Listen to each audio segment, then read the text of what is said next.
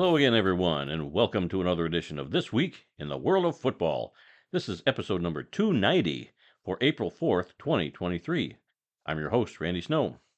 On this week's show, there are no more undefeated or winless teams in the XFL, all thanks to one game played last weekend. And Bill safety Damar Hamlin visits the White House. In this week's history lesson, we tell the history of the number zero in the NFL. But I'm not here by myself. Across the table from me, as always, is my son Adam. How funny is it that we're going to be talking about that number zero, and then there are no longer zeros in the Mm. XFL thanks to the win uh, we're going to talk about here in a minute. Everything is coming up zeros this week. Yeah, just it's weird how that all worked out. yeah. We come to you each week from the fabulous World of Football Man Cave, located right here in the center of the football world, Kalamazoo, Michigan. We're here to promote the game of football in all its many forms, past, present, and future. Our goal is to educate, inform, and entertain our listeners with the glorious buffet that is the world of football. All this while keeping a close eye on the rich history of the game. Thanks for checking out our podcast. We'd love to get your feedback on one of our many platforms Apple Podcasts, SoundCloud, Stitcher, TuneIn, Spotify, iHeartRadio, and YouTube, where we post the entire audio portion of this show as well as other selected videos. We're also on Apple, or I'm sorry, Amazon Music, so you can simply ask your Alexa device to play the World of Football podcast. So let's begin today's show with Adam and the World of Football scoreboard. That's right, ladies and gentlemen, listening out there in the world of football land. it was week seven of the XFL, and uh, what a weekend of football they had. A lot of great highlights, a lot of great stuff happening here this weekend. Um, started Friday night as the Seattle Sea Dragons got a big win over the Arlington Renegades, 24 to 15. It's their fifth straight win for those Sea Dragons. Uh, Seattle quarterback Ben DiNucci completed 21 passes for 266 yards and a touchdown, while Arlington quarterback Drew Plitt completed 19 passes for 213 yards and an interception in the loss. Plitt, I believe, is he replacing somebody else? They had uh, Kyle Sloter, I think. Um, yes. As their yes. quarterback? Was he injured? he might be Yeah, I injured. think Sloter, Sloter was Yeah, a lot of lot of quarterback moving yeah, this some, week. some new names this week on the quarterback rundowns. But I mean, Ben DiNucci might be the best quarterback in Yep. the league right now. Yeah. Uh, I mean, there might be some people giving him a run for his money, but I think he was the statistical passing leader last I checked. Mm. Uh, I could be wrong on that. Feel free to correct me, everybody, as tends to happen on this show. I get corrected, Mm. which we'll talk about some more later. Um, all right, then Saturday, the Vegas Vipers got their second win of the season by defeating the San Antonio Brahmas 26 to 12. San Antonio's Fred Brown returned a kickoff 96 yards for a touchdown. That is the first one in the XFL this season. But Yep. the rest, that was an awesome play. yeah, but the rest of the highlights go to Vegas. Well, yeah, yeah, but I, I've been waiting all season long to, to see a kickoff return Yeah. touchdown. we've had a couple come close. Yeah, yeah, and would- so many of them, you know, they barely get to the thirty yard line, and that's it. Right. You know, so The, the few we've had, there was what the one with the Battle Hawks a couple weeks ago that they got down to the ten yard line and they were just short. yeah, So it is nice to see one finally go all the way. Sure. Um, all right, Vegas quarterback Jalan McClendon completed 21 passes for 264 yards and two touchdowns. There's another new name in the quarterback Mhm. circle. San Antonio quarterback Kurt Benkert uh, completed tw- completed 22 passes for 179 yards and a touchdown. So uh, Vegas getting their second win. Uh, pretty nice. Yeah, I uh, don't, I I have to don't think we've mentioned either of those two quarterbacks uh, No. this season. I think those are first time mentions. Uh, was Vegas, you know, they got rid of. Yeah, uh, they traded Luis Luis Perez, Perez. last week to the uh, Arlington Renegades, so he was on the sideline for that right, Renegade did game. play. Did not play, so we'll probably see him next week in a Renegade uniform. All right, and then on Sunday, the Orlando Guardians. That's right, the 0 6 Orlando Guardians defeated the 6 0 DC Defenders 37 to 36. It's the first loss for DC. It's the first win for Orlando. As we talked about earlier, no Yeah. more zeros. Yeah, I caught I caught the uh, tail end of this game. I was busy doing something else, and, and I turned on the TV and I saw that score with a, a couple minutes left. I, might, might have been five minutes left in the game, and I'm like, oh my gosh, I can't believe they're they're leading this game. Yeah, you you texted me because I was in Grand Rapids, so That's I was right. on a on a little trip on Saturday, and Yep. you texted me that, and I couldn't believe it. And I couldn't and believe that either. So I watched the rest of the game to to, to see if it, they were going to hold on to that one point lead, and they did. But that, ladies and gentlemen, is why you play the game. Because the winless team can go out there and beat the undefeated team. It uh, happened. It happened this past weekend. Yeah. Yep. And so, congratulations to the Orlando Guardians for getting that monkey off their back. I'm sure DC defenders, you know, you don't want to get that loss, but maybe it's also good to just, all right, we're not the perfect team, but we can at least go forward and, you know, not have to worry about remaining undefeated. So Yeah, I, I wanted the Guardians to win at least one game this Oh, year. yeah. I mean, nobody I wants to they would. go undefeated. Uh, so I was, and and they were playing well this season. You know, they Yeah. they just could not finish a game and Yeah. you know with a lead. But this time they they hung on to win. Yeah, I believe uh, we did our XFL midweek uh, mid-season thoughts a week or yeah, about a week ago, and I I said in my prediction I figured they'd get a win. I think it was going to be against these guys. No, I did not, but they they got that win. Yep. So, um, yeah, so I might kind of look like a genie if that's the only one they get. Uh-huh. All right, so continuing on with that game, uh, Guardians quarterback Quentin Dormady, I believe that's uh, we've talked about him before. Yep. He completed 27 passes for 328 yards and three touchdowns. Wow. For the defenders, it was quarterback Jordan Ta'amu. You might have heard of him. He completed 21 passes for 285 yards and three touchdowns, while running back Abram Smith ran the ball 18 times for 127 yards and a touchdown, while wide receiver Chris Blair caught five passes for 139 yards and a touchdown. Yeah. Some of these throws and highlights, and these run great highlights. If you get a chance, it's like a 16 minute package on YouTube. Hmm. Watch this game's highlight. It is awesome. There's so many great catches. They had to review a couple of the touchdowns because like a guy just barely got one foot down in the end zone. Like it's a blink and you'd think like, oh, there's no way. There's no way he got in. And like right on the back of the end zone, he gets it. It's oh, some great highlights here. Well, you, you talk about all the stats from or uh, from DC. You know, it sounds like they were going to win that game because you know Yeah, if you would just look at the stats, you'd say, well, they won. I mean, Oh, look yeah. at that. But have a, a you know a running back and a wide receiver both uh, go over 100 yards and score a touchdown each. You know, Yeah. that's that, that pretty much and a uh, quarterback throw three touchdowns. I yeah. mean, yeah.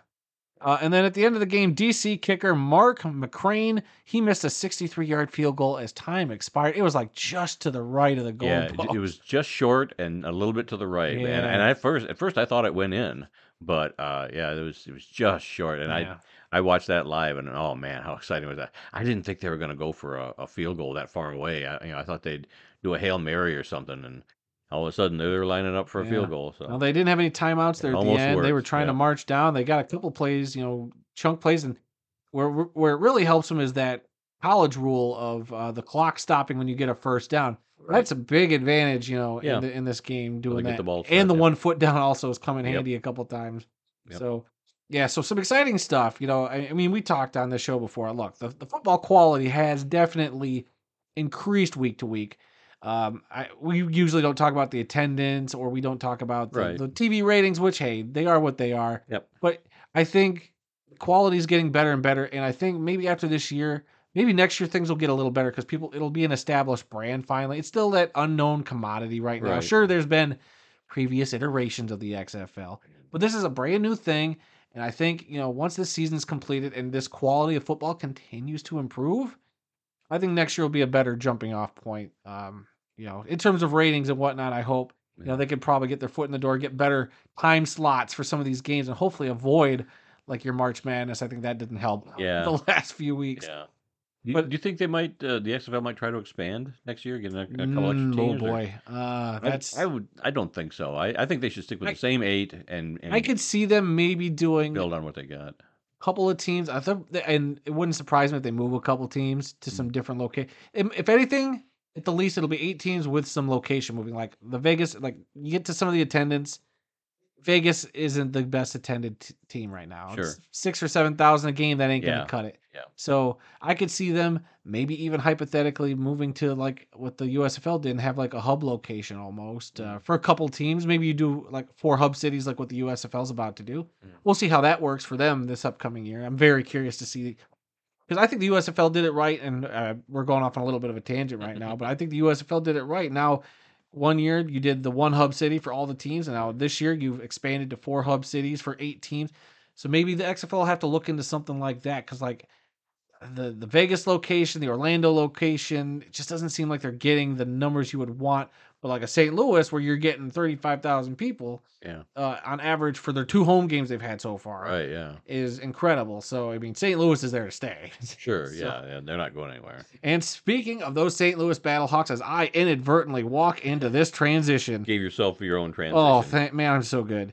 Uh, the St. Louis Battlehawks defeated the Houston Roughnecks 24 to 15. That I think that makes three straight losses now for the Houston? Roughnecks. Mm, I'm not sure. 24 to 15 was that final score. St. Louis quarterback AJ McCarron completed 26 passes for 222 yards and three touchdowns.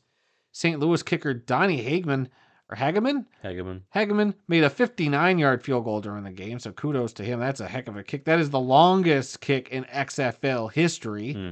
Houston quarterback Cole McDonald completed 15 passes for 106 yards and a touchdown during the game. And yeah, like I'm pretty sure that is three straight losses for the Roughnecks as we Hmm. look at the XFL standings because uh, we'll start in the South this week as the Houston Roughnecks now sit at four and three. Hmm. Pretty sure they were four and zero. Uh, you know, Could be right. and uh, right behind them is the Arlington Renegades at three and four, the San Antonio Brahmas at two and five, and the Orlando Guardians at one and six. And I'm pretty sure I predicted the Roughnecks would only lose two games, so I already got that wrong. Come So- on, you patted yourself on the back enough. You s- hold you on, that was that was uh, unpatting myself on the back. So I hey, I can admit when I'm wrong, ladies and gentlemen. All right. Um, and then uh, let's see, the San Antonio Brahmas at two and five, Orlando Guardians one and six. Okay, then we move to the north. In the north, you have the DC Defenders at six and one, followed by the five and two St. Louis Battlehawks and the five and two Seattle Sea Dragons. And in last place in the north, my Vegas Vipers at two and five. And oh boy, I'm excited because guess what? This week, you, me, five to six hours of traveling in a smelly car all the way to St. Louis, Missouri to see our two teams Yep. come to blows in the dome. Yeah. Very excited for this. Yeah. uh, I will be the one and only Vegas Viper fan probably in attendance at this game with 35,000 of my arch rivals who will probably not be happy that I'm there. Yeah, we we took your kids to St. Louis many years ago, and we got to go up in the uh, the arch. You know, did the, the tourist thing, and and uh, I think that's all basically all we did was Yeah, we went pretty much. We went to like some back to the- museum and Yeah, well, there was a museum uh, that's in where the uh, uh, where the arch is at. You know, at the base of the arch, Yeah. they have a museum, a history museum. But yeah, this will be our second time in uh, St. Louis, and I'm looking forward. to it. we've driven trip. through St. Louis a couple times. Yeah, on our way to other places. Yeah. And uh, but uh, yeah, we're look, looking really looking forward to the game, and we will have a full report next week on our trip. Yeah, we'll see what kind of content we can create from that. All right, moving on. It is the Indoor Football League's week three. And that started Friday night as the Green Bay Blizzard defeated the Iowa Barnstormers 44 to 25. Then on Saturday, we had a triple header as the Quad City Steamwheelers defeated the Sioux Falls Storm in a very close game, 36 to 34. The Frisco Fighters and Duke uh, Duke City Gladiators came out guns a blazing as the Yeah. Frisco Fighters came out with a 60 to 55 victory. Mm. And another close game, the the defending IFL champion Northern Arizona Wranglers got their first win of the season by defeating the Vegas Nighthawks 48 to 42. The Massachusetts Pirates defeated the Bay Area Panthers 59 to 52. Another close game. And then on Monday, so that Massachusetts game was on Sunday, and then on Monday, the Tucson Sugar Skulls defeated the San Diego Strike Force 35 to 16. And then on by this week, the expansion Tulsa Oilers and the Arizona Rattlers. Okay, we're going to move on to Champions Indoor Football. It was week five in the CIF. And on Friday night, it was the Sioux City Bandits over the Southwest Kansas Storm, 70 to 46. Woo. On Saturday, the Omaha Beef defeated the Topeka Tropics, 60 to 22. Another blowout. Uh, also on Saturday, the Gillette Mustangs over the Billings Outlaws, 73 to 28. A third blowout? And the on Sunday, the Salina Liberty over the Rapid City Marshals. You call this a blowout, forty-two to eighteen? I call every single one of those games a I think you're blowout. right. I think if it's more than 20 points, it's usually a blowout. yeah, that could be. I'm not sure what the exact. Maybe as the world of football, we need to sit here and decide once and for all the exact amount of points a blowout is. Uh, not today. Is it three scores? You gotta think it's at least three scores, right? And there were no uh, no buys. Leave your comments Everybody down was- below. Everybody was in action this week in the CIF. Yeah. And uh, that is it for this week's World of Football scoreboard. That's right. And uh, before we hit the news, apparently my lawyer, aka Randy, sitting across from me, says I have to make a statement uh, in terms of correcting myself from last week's podcast. So, ladies and gentlemen, It was pointed out by one it was our- pointed out by a very loyal listener. And don't worry, Randy also caught me in this too last week, so I got a good earful of it. No, I, well, I didn't know it until uh, Oh, until they brought it up. until Greg from Australia Oh, brought it up that because I had to go back and listen to it Oh, because when you when you said it, uh-huh. you said the wrong name, and I was thinking of the right person, so I didn't even hear what you said because I knew I knew who it was. But yeah, you you said the wrong name. Yeah, I was looking at a picture of Jim Otto when we were talking about the new numbers, you know, because the NFL's going to the number zero, which we'll talk more about later. What a what a week for the number zero this has been. Yeah. Um, and so I was looking at a picture of Jim Otto, and I said in my brain, I said Jim Otto, hmm but out loud for everybody to hear on the internet, the words Otto Graham came out of my mouth. Yep. So my apologies. It was just a slip of the tongue. Yep. As I was literally looking at a picture of Jim Otto and just said the wrong name because Otto and Otto. Come on now. So sue me. It happens. It's, it's understandable. It happens. I've never had to do one of these apologies. I think on the podcast, and well, get used to it. I've done, to- I've done a bunch of them. yeah, you have. All right, well, let's get on to uh, some NFL news. NFL owners last week voted to allow teams to play two games on Thursday night, and I hate that. I yeah. I don't know if Uh, I'm okay but with that. on the bright side, uh, they will not flex uh, Thursday night football games for now. yeah. Um, according to Peter King of Pro Football Talk, the Giants, Jets, Bears, Saints, and Packers voted against allowing teams to play two games on Thursday night football. Well, that no, that was against the flexing. Oh, oh I'm sorry. Yeah. against flexing. Okay. Uh, and then uh, Carolina and Denver abstained. So the final vote, I guess, was 22 to 8 with two ab- abstentions. They needed 24 votes to pass that. Yeah. So, who knows? They don't they do more owners meetings to vote on this stuff yes, later but, I, on? but I don't. Uh, this might be the last one before the season starts. So it'll probably be next year. I, I know they have one during the season. You know, Yeah. they, they have a spring one. I just, I, I, you know, I think the Giants owner came out, and then somebody with the Packers came out and talked about how this just isn't good for the fans. And I'm honestly shocked that 22 teams voted in favor of this, Yeah. which would mean I, and we don't know. There are three other teams that came out and said no. Mm. Which Peter King, if you get a chance, go read his piece. Uh, he used, he used to do the Monday morning quarterback. Now he's part of NBC Sports. Uh, uh, Pro football. Pro Talk. Football Talk or uh, Good Morning Football, not Good Morning Football, but like Football Morning in America or something like that, or whatever the name of his new website is. I can't remember. But he, you know, only listed five of the eight teams that said no. So there's three other teams. And I, I, I don't want to jump to conclusions and go, oh no, or my Detroit Lions, one of the teams that voted for. Yeah, I don't know. I mean, they talk about this player safety thing. I don't think that Right. playing more than one, you know, week right. in a season where you get that short schedule, that just doesn't work. Come Right. on, like And then to have your game flexed, where Yeah. where you uh, at the last minute. Oh, by the way, you're going to play on Thursday next right. week. And you and you and your family, like, everything. Yeah, we're like, oh, we're planning on going to that Sunday game at one o'clock. Everything's all booked. You know, it's, yeah, if you're traveling across the country, because you know, like Packers fans travel. Oh yeah. there's certain fan bases where their fans travel. So you could be one of those types of fans where all of a sudden your one o'clock game on Sunday that you planned everything out Right. for, all of a sudden it's well now we're flexing it to a Thursday night. Screws up your plan, screws up your money. This is a terrible idea. This flexing a Thursday night. I get that you want to have the best possible game for Yes. Amazon put on Thursday nights. I get it. I want the best game possible too, but there's a caveat there. Like maybe they just need to go in with the schedule and have a handful of games not be scheduled, and then at the last minute you pick what game is. I don't. That still stinks for some fans, like not knowing. Like like we want to see the Lions Raiders game this year. That is our big game. If that's what ends up, you know, getting flexed from a Sunday that we've got tickets for and mm-hmm. planned on, That all of a sudden it's a Thursday night. Right. That throws our whole, and we live two hours away, and that still throws a bunch of Right. stuff in our, you know. I mean, it's it's less for me because now I'm retired, so Oh, it- brag about It's, that. okay. Man, I swear, if I had a dollar every time you bragged about how you're retired, whoop de stinking But I mean, when I was when I was working, yeah, I mean, you, I only went to you know games on Sundays. You know, I I I went to one Monday night game in Detroit, and that was a preseason game just because I wanted to see the Rams.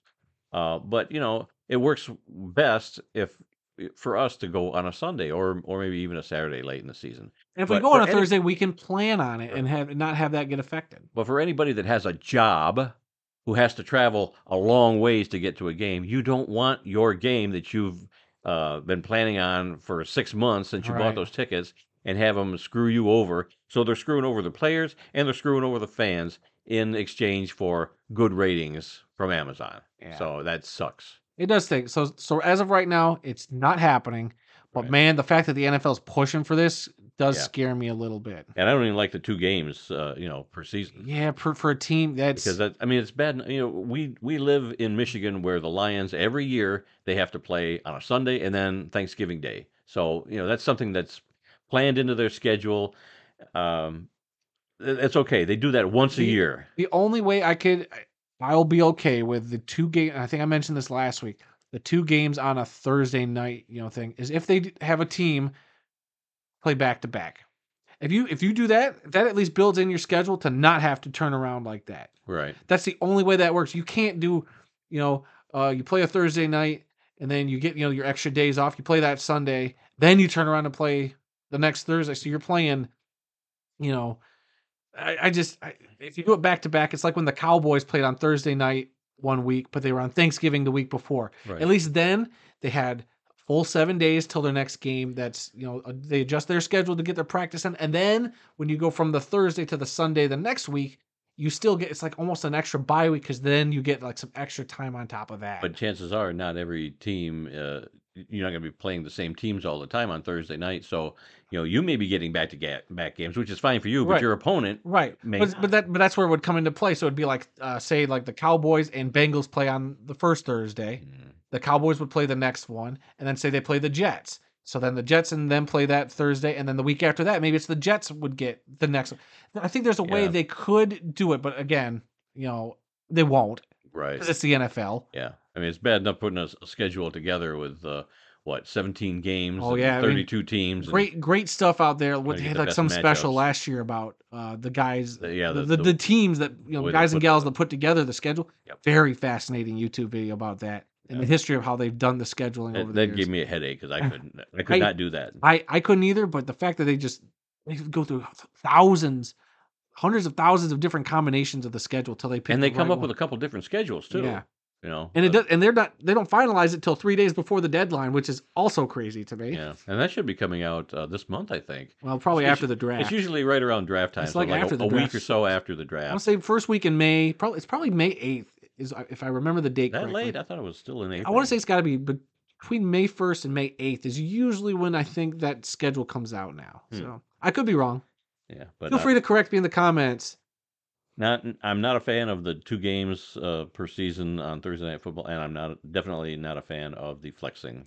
Yeah, the flexing definitely. The two games, it just it depends on how they work it. Uh, No. if you get like I said, I think the back to back for for one team, and then like it keeps alternating between teams. That you know like two weeks of Cowboys, and then you know the Jets kind of overlap. You know you know something like that. Once a season is plenty for It is. I think it is, and especially when you have a 17 week season, every team could play on a Thursday night. There's a way that you could work that I wonder out. if the, the players union has to buy off on this. I'm sure It- there's it probably doesn't- something It doesn't sound like it, or maybe they already have. they have to have I- already. If yeah, because they wouldn't have announced it otherwise. You know, Yeah. the minute, minute that came out, the Players Association would have been on the on TV going, "We don't like this, and we were not consulted," and so what? Yeah, know. if and when this actually, if the flex passes, that's where I can't wait to see shakeups with the Players Association because there's yeah, I don't want it to happen, but there's going to be some sort of shakeup with the Players Association. You'd think Yeah. for allowing it to even get that far. I know that's something the owners, you know, are voting on, but the Right. players got to have some sort of say in like, come on. It's all a ratings thing, so it's it's not it, it's not fan friendly and it's not player friendly. All right, moving on. Uh, the Philadelphia Eagles are going to be uh, uh, bringing back their Kelly Green uniforms from the what 60s and 70s. Oh yeah, they, they wore those up until the mid '90s. Those uh those bright green uniforms. yeah, I like that look, especially now. Like after being with the current Eagles look for so long, like yeah. It's kind of a dull green. they call it a brighter green. Well, the new one's the dull green, and then like the old one is the brighter green. And you know th- they just had that new helmet last year, the black helmet that they introduced. Hmm. So I think that has to go away now because of this uniform. Now, now going back to this other style of Eagles uniform that loses the black helmet that they just introduced last year. So NFL uh, and their uniform policy is very weird. I Yeah. I don't like it, but at least we're gonna get them. This is one of like the classic throwbacks people are happy about. I can't remember if we talked about the Titans are going to be wearing the Oiler uniforms at least one time. I think we did. Yeah, I can't remember if we did that a couple weeks ago or not. But yeah, these Kelly Green uniforms, I guess they're only maybe going to wear them once this year. They It- might- they might It's not their full. You know, it's right. not their permanent. No, no, it's their. But it'll be good to designated alternate uniform. Um, and then the Denver Broncos on their Twitter, I just wanted to throw this out there, teased that they'd be uh, coming this fall, 2023. It's just like a very close up of a white helmet, like you see the face mask and the Mm. crown of the helmet a little bit. So are they teasing a all white uniform? Are they teasing a white helmet? Hmm. Who knows? We- We don't know if they're going with the classic Broncos D logo on the side Mm. or the current logo is going to be. Who knows? Yeah. So the Broncos now throwing their hat in the mix for an alternate helmet this year. Okay. All right. The Carolina Panthers, uh, just I guess on Monday, uh, offered training to their fans and their players in how to perform CPR. And Damar Hamlin was on hand for this event. I guess he's been making the rounds a lot of different. Yeah, places, Damar Hamlin, big, big story the last couple of days. Uh, so he was at this event, you know, and he's been on kind of a little bit of a tour. It sounds like, Mhm. uh, trying to, uh, and we'll talk about it in the next part of the story. You know, promoting um, a bill or a, an act uh, that they're trying to push through. Uh, what is it? I was almost gonna say Parliament. We're definitely not. We're definitely not in Britain through Congress. through Congress, you know, trying to get this bill that he's kind of uh, a part of, which is great. It- It's cool seeing him going out and about. And Right. after what happened to him, you know, this year, you know, him becoming a An advocate for advocate for- CPR for usage and CPR knowing how to do usage CPR. Yeah, I think this was a great event that the Panthers did. You know, it, Yeah. uh, some of the players uh, took part in it, uh, not all of a handful of players. Yeah, Uh, but but it was offered to you know fans. the you owner know, was there. yeah. uh, So I think that's Tepper, and then the Carolina or not Carolina, yeah, the Charlotte mayor, I believe, was there on hand. But yeah, I hope more teams uh, do things like this. you know, have have, like a, a season ticket holder thing and, and have a, a CPR class as part of it or something like just even it's just a community outreach like this program. Like do that for Right. your community, get it out there, and you or make appearance when when other people are doing it around town. If Yeah. they're if they're holding a class somewhere, you know, send a couple players with a mascot or something like that to say, hey, we support this. I'm sure. I'm sure they do, but I mean, just I think it's added the fact that they had Damar Hamlin in attendance Sure, was a sure. big deal. So, But speaking of Damar, yeah, a few days later, uh, well, actually, it was a few days prior. oh, was it prior that he went to the Whi- White House? Yep. Oh, okay. I thought that that, that was after. Yeah, your timeline was a little messed Okay. up, but it's fine. All right. So anyway, uh, Damar Hamlin and his family visited President Biden at the White House uh, to support the Access to AEDs Act legislation. Uh, this bill, it's, uh, uh, it's a bipartisan bill in front of Congress right now, would give grants to promote defibrillator access at elementary and secondary schools. Very cool. Yeah. Uh, there's some great video out there of him uh, hanging out with Biden in the Oval Yep. Office. Uh, some great pictures. He even gave Biden a jersey Mm. and uh, got to sit in the chair. and sign. and Biden asked him to, please, Mr. President, sign my jersey. Like, so it was a pretty cool Yeah. moment. Good And for he- Damar. he asked Hamlin if he thought he was going to play again, and he said, "Yeah, he thinks he, I- he thinks he will." That'll be a big deal. That'll, you know, very emotional day in Buffalo when, when and if that happens this year. Yep. Um, but yeah, he seems like he's getting better, and then now he's you know advocating and pushing this act. Um, it's really cool because you know there there's some stories I was reading some pieces about how uh there you know he's trying to help out with kids and there's like a number he threw out there like where seven thousand student athletes in like high school and middle school whatever are prone to um a year prone to these uh se- not seizures but uh what's the word I'm looking for Cardiac arrest. cardiac arrest. There we go. So they're like prone to that, and he was given a bunch of numbers and stuff. And the fact that you know not everyone gets access to the AEDs, you know, the defibrillator devices. Right.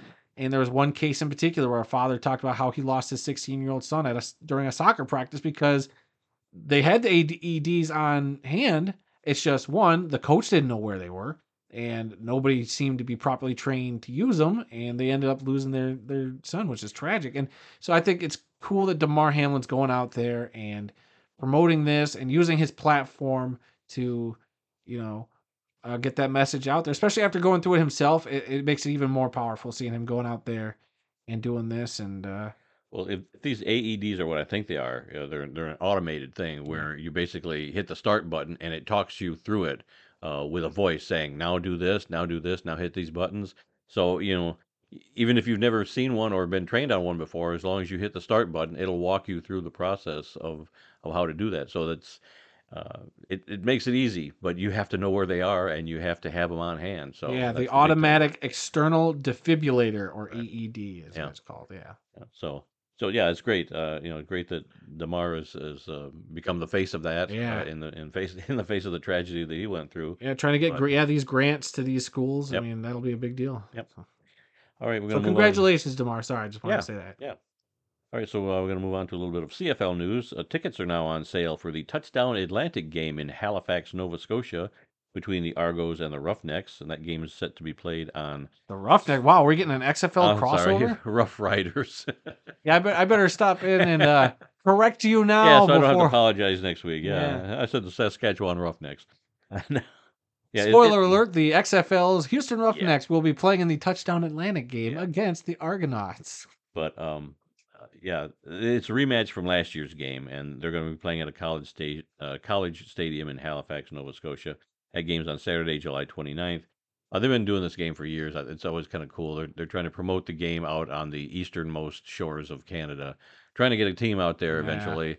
Um, you know, I'm rooting for them uh, Atlantic Schooner to finally show for one up. reason or another, they they keep having problems getting Yeah. that tenth team in there. So hopefully, uh, uh, they'll be able to get that done. But yeah, the, the tickets are already on sale for that. And keeping the theme of tickets going in the XFL, I just saw a thing a little while ago where the Orlando Guardians are taking fifty dollar deposits on season ticket packages for the 2024 season. Now you're saying that other teams have already done Yeah, that. This I've- was the I've- first one I, saw. I saw the Vipers do the same Okay. exact thing. So, Um, but yeah, I thought I thought what what good timing after you win one game. Now you're you're promoting. hey guys, we'll, we'll win we'll win a game next year. Buy buy season Next year. tickets. I just thought that was a little ironic. So yeah, I'm sure the other teams are if they if they haven't done it already, they're they're in the process of doing that. Yeah, real sure. quick, but you you transitioned before I could get a word in, but that Oh. Saturday, July 29th for the Touchdown Atlantic game, Uh-huh. uh, we'll be at the Pro Football Researchers Association uh, that weekend. So Oh really? we'll have to, I believe that's that weekend. I, we'll have to try to get that CFL game on a TV somewhere there. Yeah. We got to advocate. Hmm. That's right. This is the advocate for that. 27th through the 29th, I think. Yeah, it's, So yeah. Cool. yeah, just throwing that out there. We're gonna have to find a way to put that game on a TV. We are somewhere. doing a lot of traveling this year. That's why I just had new tires put on the car. Okay. I got the oil changed. He got his windshield fixed. I had to have my windshield replaced because it had a big crack in it. So we are good to go now. We're going to be hitting the road here uh, soon. Oh man, it's gonna be a summer of traveling for the Oh world yeah, of football. oh I love it. Uh, let's see. Uh, other ticket news. Uh, tickets to the XFL Championship game on May 13th in San Antonio are now open to season ticket holders of the San Antonio Brahmas, the home team. So they're getting their first crack at season tickets, and then uh, well, at once they, once they've had a chance to get all the ones they want, then they'll open it up to everybody else. Oh man, could you Uh, imagine if it was like the Battle Hawks in that game? Do you think those fans would travel? Um, probably. That'd be interesting. Probably, yeah. So uh, we'll we'll see on that. Um, little news out of the National Arena League. I, I saw this on uh, Facebook. Uh, somebody tweeted a picture of the Albany Empire uh, with the rebound nets in place, just the way they were when we saw our last ever arena football game in Albany, New York, in 2019. Yeah, it's a great to see the nets back it's a up again. bittersweet picture to be Yeah, honest it with you. It's great because seeing those nets means so much, but it is so weird that it is under the National Arena League that this is happening. True. I never thought I'd see the day that Yeah. the, the nets would go up under anything other than the Arena Football League. Yeah, it's true. But uh, I did like seeing them in Albany. It does look great, knowing though. that they were Ah. you know a former uh, Arena Football League team and champion. You know the last champion. And probably future Arena Football Well, League team. we'll see. find out this year. we will see.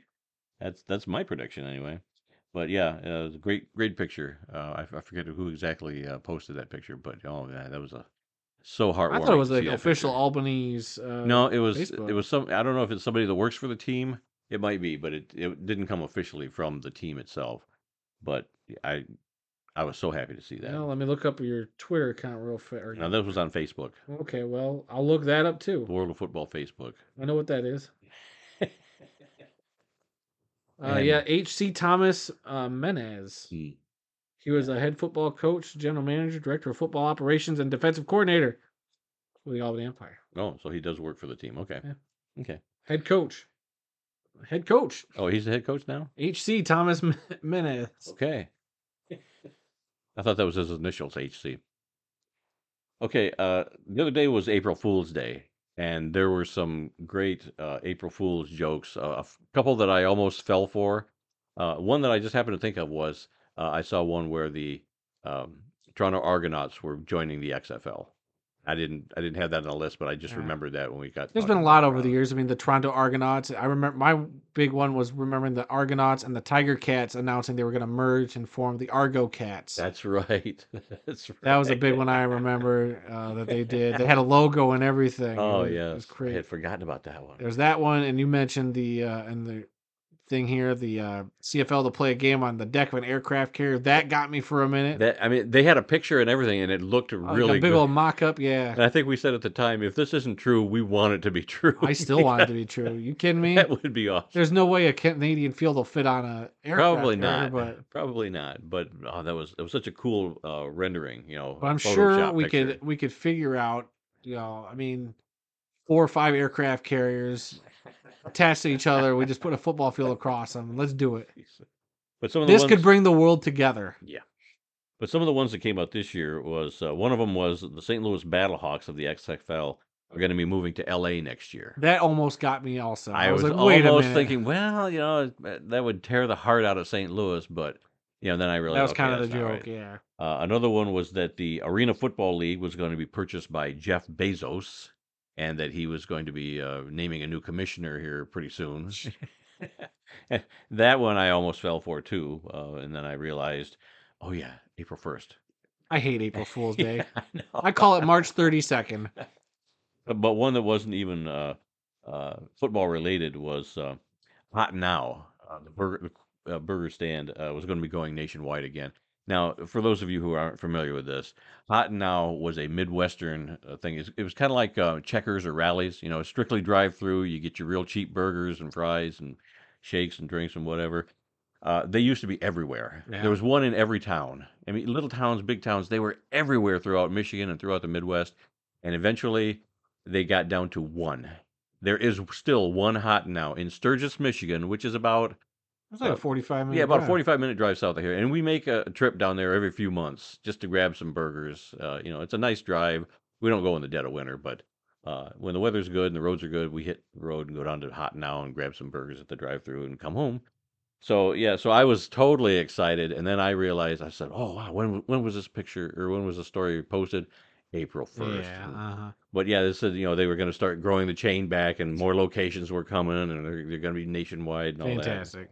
Oh my gosh, I'm they glad they got you. roped me in hook, line, and sinker. Well, a football one I did see that you didn't have on your list was the Massachusetts Pirates of the Mm. Indoor Football League announcing a color scheme change effective immediately, Yeah. and it, they go from like their blue and teal, you know, their teal and yep. kind of dark blue color scheme to like a orange and green and like this weird color Kind pattern. of like the Seattle Sea Dragons Kind of colors. sort of, but they were like effective immediately, and then I saw a picture from the most recent game, and that was not their color scheme. So Yeah. I was like, okay, that was clearly a joke. But hey, But I'm yeah. glad that like some of the team stuff, like some of this stuff is fun. There are certain like things I'd read. Like I hate being on the internet on April 1st because there's some Right. legit news, and then there's like, Right. Yeah. oh, this thing is happening with your favorite movie franchise or your Yeah. A legit favorite- sm- legit story yeah. comes out, and you dismiss it right Yeah. away because it's April first. April first. God help uh us if we ever have a show on April 1st. That is going to be. I don't Didn't- even know what we'll do. Didn't we do one once on I April can't. I don't think so. I'll so. have to look on that, but Because I would have remembered us doing like a big old pranky prank. It wouldn't even be a real show. We'd probably just. uh yeah, I don't want to spoil what we do. Never mind. I'm not going to spoil that surprise for Yeah. people. the the new hosts of the show, Aaron and Abram, We'll we'll just get, we'll just hi- hire a couple guys and just give them hot now, and they can do the and show. it'll be terrible. That way, it'll make us look better. Okay. All right. So that's it for the news. We're going to move on to some uh, birthdays today. For April 4th, Johnny Lam Jones, born on this date in 1958. He passed away in 2019 at the age of 60.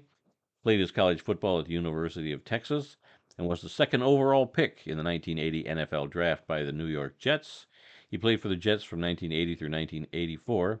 He spent the 1985 and 1986 season on injured reserves. The Jets traded him to the San Francisco 49ers in 87, but they cut him in training camp. Uh, he then signed with the Dallas Cowboys, who also cut him. Uh, it was also cut by the team shortly thereafter, ending his pro career. Uh, Jones won a gold medal in the 4x100 meter relay race in the 1976 Olympic Games in Montreal. And our other birthday today that we want to highlight is that of Jack Del Rio. Played his uh, turned 60 years old today. Happy birthday! Uh, played his college football at USC. He was a third round pick in 1985's NFL draft by the New Orleans Saints. He played 11 seasons in the NFL. He was with the Saints from 85 to 86, the Chiefs from 87 to 88, the Cowboys from 89 to 91, and the Minnesota Vikings from 92 to 95. Then he got into coaching, and he was the head coach of the Jacksonville Jaguars from 2003 to 2011 and the Oakland Raiders from 2015 to 2017. He is currently an assistant coach with the Washington Commanders, uh, and he's been there since 2020. So those are our birthdays for this week. And now we turn to uh, a couple of obituaries from this week. Uh, this is where we take a moment to honor those who have made the world of football a better place. Our first obituary is that of Frank Gilliam, a player and a coach in the NFL, the Canadian Football League, and college, has passed away at the age of 89. Gilliam played college football at Iowa. Uh, he then signed with the CFL's Winnipeg Blue Bombers, where he played end for three seasons from 1957 through 1959. He finished his playing career with the British Columbia Lions in 1960. Gilliam then went, to, went into coaching. He was an assistant coach at Iowa from 96 to 1970, and then went on to be a player scout for the Minnesota Vikings for, I have 36 years. I think that might have been 26 years. I may have put that in wrong. But for many years, he was a player scout with the Vikings. I'll get ready for your apology next week. All right, our next obituary is that of Tim Joyner, a linebacker in the NFL for three seasons, has passed away at the age of 62. Joyner played college football at LSU and was selected in the third round of the 1983 NFL draft by the Houston Oilers. He played for the Oilers from 1983 to 1984 and then for the Denver Broncos in 1987. Our final obituary this week is that of John Brockington, a running back in the NFL for seven seasons. He has passed away at the age of 74. Brockington played college football at Ohio State and was selected with the ninth overall pick in the 1971 NFL Draft by the Green Bay Packers. He played for the Packers from 1971 to 1977 and was named NFL Rookie of the Year in 1971. The Packers cut him during the 1977 season and he signed with the Kansas City Chiefs, where he finished his playing career. Okay, and that's it. Uh, anything come through on your phone that we need to talk about right away? Nope, no breaking news. A lot of mock draft stuff still. I mean, Mm. the NFL news has been pretty slow.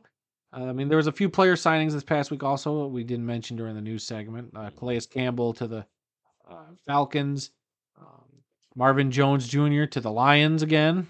Yep, Uh, returning to the Lions. We're excited about that as Lions fans. Uh, Mhm. But uh, other than that, not, not much out. It's, it was a slow NFL news week. We really Yeah, had it to, was. I would say we had to reach, but you know the the, Mar Hamlin stories kind of just popped up, Yep. uh, and then uh, we really just tried to take our time with that NFL uh, flex situation. So, Yeah, that, and that really came out uh, last week, right after our podcast. So um, that almost got included in last week's show. yeah, especially uh, last week because we we talked about the number zero because that was a big story that came out was the NFL allowing the number zero, which uh, ironically is what our history lesson is about, isn't it? Yes, you were the one that said, "Hey, I think you should do a history lesson on uh, the history of the number zero. And uh, And look at you coming in the clutch. I tell you on a Tuesday, hey, you know what you should do next week? A history lesson on the number zero. Actually, this was more like a Thursday or a Friday. and you said, oh, God, I, I already "I have something else prepared. yeah, I had another one preparing. And then I didn't want to start all over again. and then you knocked this one out of the park. Way to this go. was uh, this was fascinating. I did not know uh, how many people had actually you know played and to find pictures of them, uh, sports cards and whatever. So, but let's get into that. Um, so this week's history lesson is the history of the number zero in the NFL. The NFL recently announced that they are going to allow certain players to wear the number zero beginning with the 2023 season. Jacksonville Jaguars wide receiver Calvin Ridley was the first player to announce he would don the number after the announcement was made. While the number has become common at the college level and in the Canadian Football League in recent years, there have been very few players wearing zero during the history of the NFL. Here's a look at some of those players. About a dozen players are known to have worn the number zero, mostly in the 1920s and 1930s, including one Pro Football Hall of Famer, Wilbur Fats Henry. He wore the number in the late 1920s while playing for the Pottsville Maroons. Safety Obert Logan wore the number zero while playing for the New Orleans Saints in 1967. His nickname was the Little O because of his small size. He was 5 feet 10 and 182 pounds. Fullback John Olszewski, whose nickname was Johnny O, also wore the number zero with three different teams during the 1950s and 1960s. He wore it with the Washington Redskins, the Denver Broncos, and even the Detroit Lions in 1961. There was also tailback John Clement with the Pittsburgh Steelers from 1946 to 1948. His nickname was Mr. Zero. Center Jim Otto wore double zero when he played for the Oakland Raiders in the 1960s and 1970s. It made sense. After all, his last name began and ended with the letter O. Wide receiver Ken Burrough of the New Orleans Saints and Houston Oilers also wore double zero in the 1970s and early 80s, as well as running back Steve Bagarus of the Washington Redskins and Los Angeles Rams of the 1940s. But the player who immortalized the number zero in the NFL has to be quarterback George Plimpton of the Detroit Lions. He was a Harvard educated journalist who created something called participatory journalism. Plimpton joined the Lions for their 1963 training camp in order to write a series of articles about the life of a pro football player for Sports Illustrated. He had never played football before, and he did not want the players on the Lions team to know that. He told them that he had been playing semi pro football in Canada for a team called the Newfoundland Newfs. From his four week experience in Lions training camp came the 1966 book, Paper Lion. The book was also made into a movie of the same name in 1968, starring Alan Alda, Lauren Hutton, and many Detroit Lions players and coaches. Green Bay Packers head coach Vince Lombardi also made a brief appearance in the movie. Plimpton had already written and published a book called Out of My League in 1961, where he pitched in an exhibition game against a team of All Stars from the American and National Leagues. Other sports that he participated in and wrote about were boxing, tennis, hockey, and golf, with varying degrees of success. On Sunday, September 21, 2003, Plimpton was present at a Lions Vikings game at Ford Field, along with about 40 members of the 1963 Lions team who were featured in the book. The occasion was the 40th anniversary Paper Lion reunion. Plimpton and Alex Karras were named honorary captains of the team that day and participated in the pregame coin toss. During a banquet the night before the game, the Lions surprised Plimpton by presenting him with the original jersey he wore during the 1963 Lions training camp. The blue and silver jersey, bearing the number zero, was found just the week before at the bottom of an old trunk in the Lions practice facility in Allen Park. Plimpton died just four days later on September 25, 2003, at his home in New York at the age of 76. For Detroit Lions fans, the number zero is iconic in our team history thanks to George Plimpton. The book and movie Paper Lion are held in high regard, and I, for one, do not want to see a Detroit Lions player wear the number again. So, Sheila Ford Hamp, if you are listening or watching, please do the right thing and officially retire the number zero in Detroit in honor of George Plimpton, and maybe even add him to the pride of the Lions for his many contributions to the history of our team. Yeah, I love that I can just say, "Hey, you should do a history lesson on this." You give me pushback, you do it, and then you go, "Well, I'm glad. I I learned so much doing this history lesson." Yeah, you love uh, throwing something out there uh, and giving me a push and say, "Go, go, do the research and Hey, find that's that out." that's what great producers of content do. They get their talent and uh, baby them for most of the time, and then make Yeah. them do the work. Yep, I'm a great boss sometimes. But no, it, it was fascinating. I, I did know that there was uh, that there was a player two years before George Plimpton that actually wore zero for Detroit. Um, you know, some of the other guys I'd, I'd never heard of. You know, Mister Zero, Little O, and and all that. Uh, it was- it nicknames that should now be added to your Yeah. great nicknames list. So yeah, it was fascinating. I learned a lot uh, during this quick little uh, history lesson. So I'm I'm glad I did it. Thanks for suggesting Yep. it. And you guys learned something too. And also be on the lookout for the video version of this. We always post it on Wednesdays. Um, Yeah, so you get to see Randy's smiling face wearing a special jersey Special jersey in the yeah. video. So be sure to check that out tomorrow and share it with your friends. All right. Uh, upcoming events calendar. This Saturday, April 8th, the National Arena League season begins Oh man, uh, with those Albany Empire. Uh, Uh, with the nets up and everything for the whole league. So oh, that's going to be weird I, to watch. I may actually have to check out some of these games. Are they are they on YouTube also? They might also They're on some on streaming service. I I want to say YouTube, but I'm sure we'll, we'll find them somewhere. And then uh, Sunday, April 16th, the USFL regular season begins. Thursday, April 27th through the 29th, the NFL draft is going to take place in Kansas City. It'll be here before we know it. Yeah, I've seen so many things about the the Lion or the draft in Detroit uh, in April of next year Yeah. already. Uh, Tuesday, May second, the CFL draft pa takes place up in Toronto. It's basically a conference call between all the teams. We will have live coverage here on the podcast that Tuesday, as that is when we record. We will Yeah, have we'll- live breaking We'll CFL get a, we'll get a list news. of the names. We'll tell you who the first person was, maybe the last person, and uh, anybody else that uh, uh, pops up that we, we feel is interesting. Last year, they uh, two brothers went uh, back to back in the Yeah. draft and went two different teams, but uh, that was kind of interesting. It's always a great day to bust out that clip from The Simpsons of Homer watching the CFL draft on on TV. It's great, classic bit. Saturday, May 13th, the XFL Championship game in San Antonio. Get your tickets now while they last. Friday, May 22nd, the CFL preseason begins. Thursday, June 8th, the CFL regular season begins. Can't wait for that. And Thursday, August 3rd, the Pro Football Hall of Fame game in Canton, Ohio, featuring the Cleveland Browns and the New York Jets. We are four months away It'll go that fast. game. It'll go fast. It's gonna go fast. Before you know it, we'll be we'll be getting We'll be tickets to back in the Lions NFL coverage mode. Oh Yep. my goodness. and our weekly predictions. Oh my gosh, I'm That's having a lot of work. I'm having PTSD already. Uh, It's been nice not having that workload. But we may have to speed up our picks a little bit. You know, maybe. Yeah, just- we'll we'll have to we'll be s- tweaking some yeah. process. Yeah. Yeah. All right. So, anything else before we close today's show? Nah, I, I believe we've covered everything. Uh, we're very excited to be going to St. Louis this week Yep. to see the XFL. Um, long time coming. We never got to see the 2001 XFL. We uh, barely missed out on the XFL the last go around. Yeah.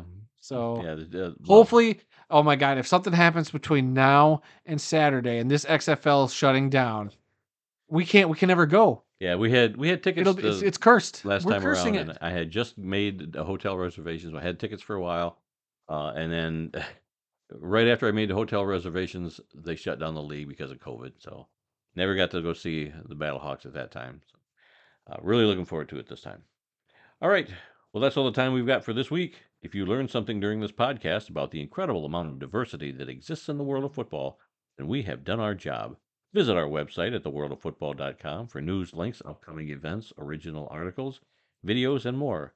Our email address is info at theworldoffootball.com. You can also like the World of Football on Facebook at TWOF Kalamazoo. You can also follow us on Twitter. The address is at TWOF Kalamazoo. New episodes of this very podcast are posted on Tuesdays and are available on SoundCloud, Apple Podcasts, Stitcher, TuneIn, Spotify, iHeartRadio, and you can find the full audio versions of this show on our YouTube channel, which is youtube.com slash at the world of football for those of you out there listening or you could simply search for the World of Football Kalamazoo, where we got a lot of different uh, kinds of videos up there now. We've been really diversifying our portfolio when it comes to our YouTube content. I can't believe how much content we've got out there. So much content out there. page. Uh, then we are also on Amazon Music, so simply ask your Alexa device to play the World of Football podcast.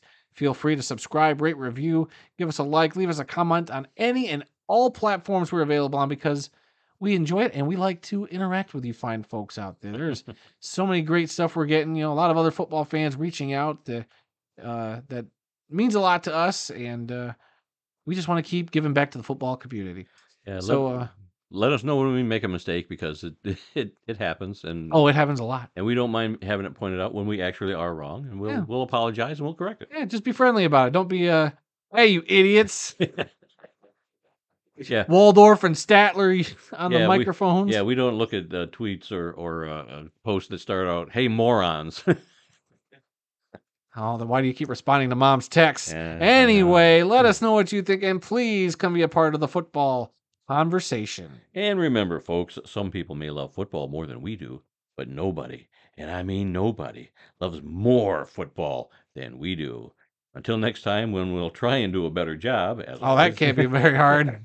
I'm Randy Snow. And I'm Adam Snow, and we'll see you when we get back from St. Louis. Yo, Did you say yo? I think I did. Oh, what a bummer way to end the show.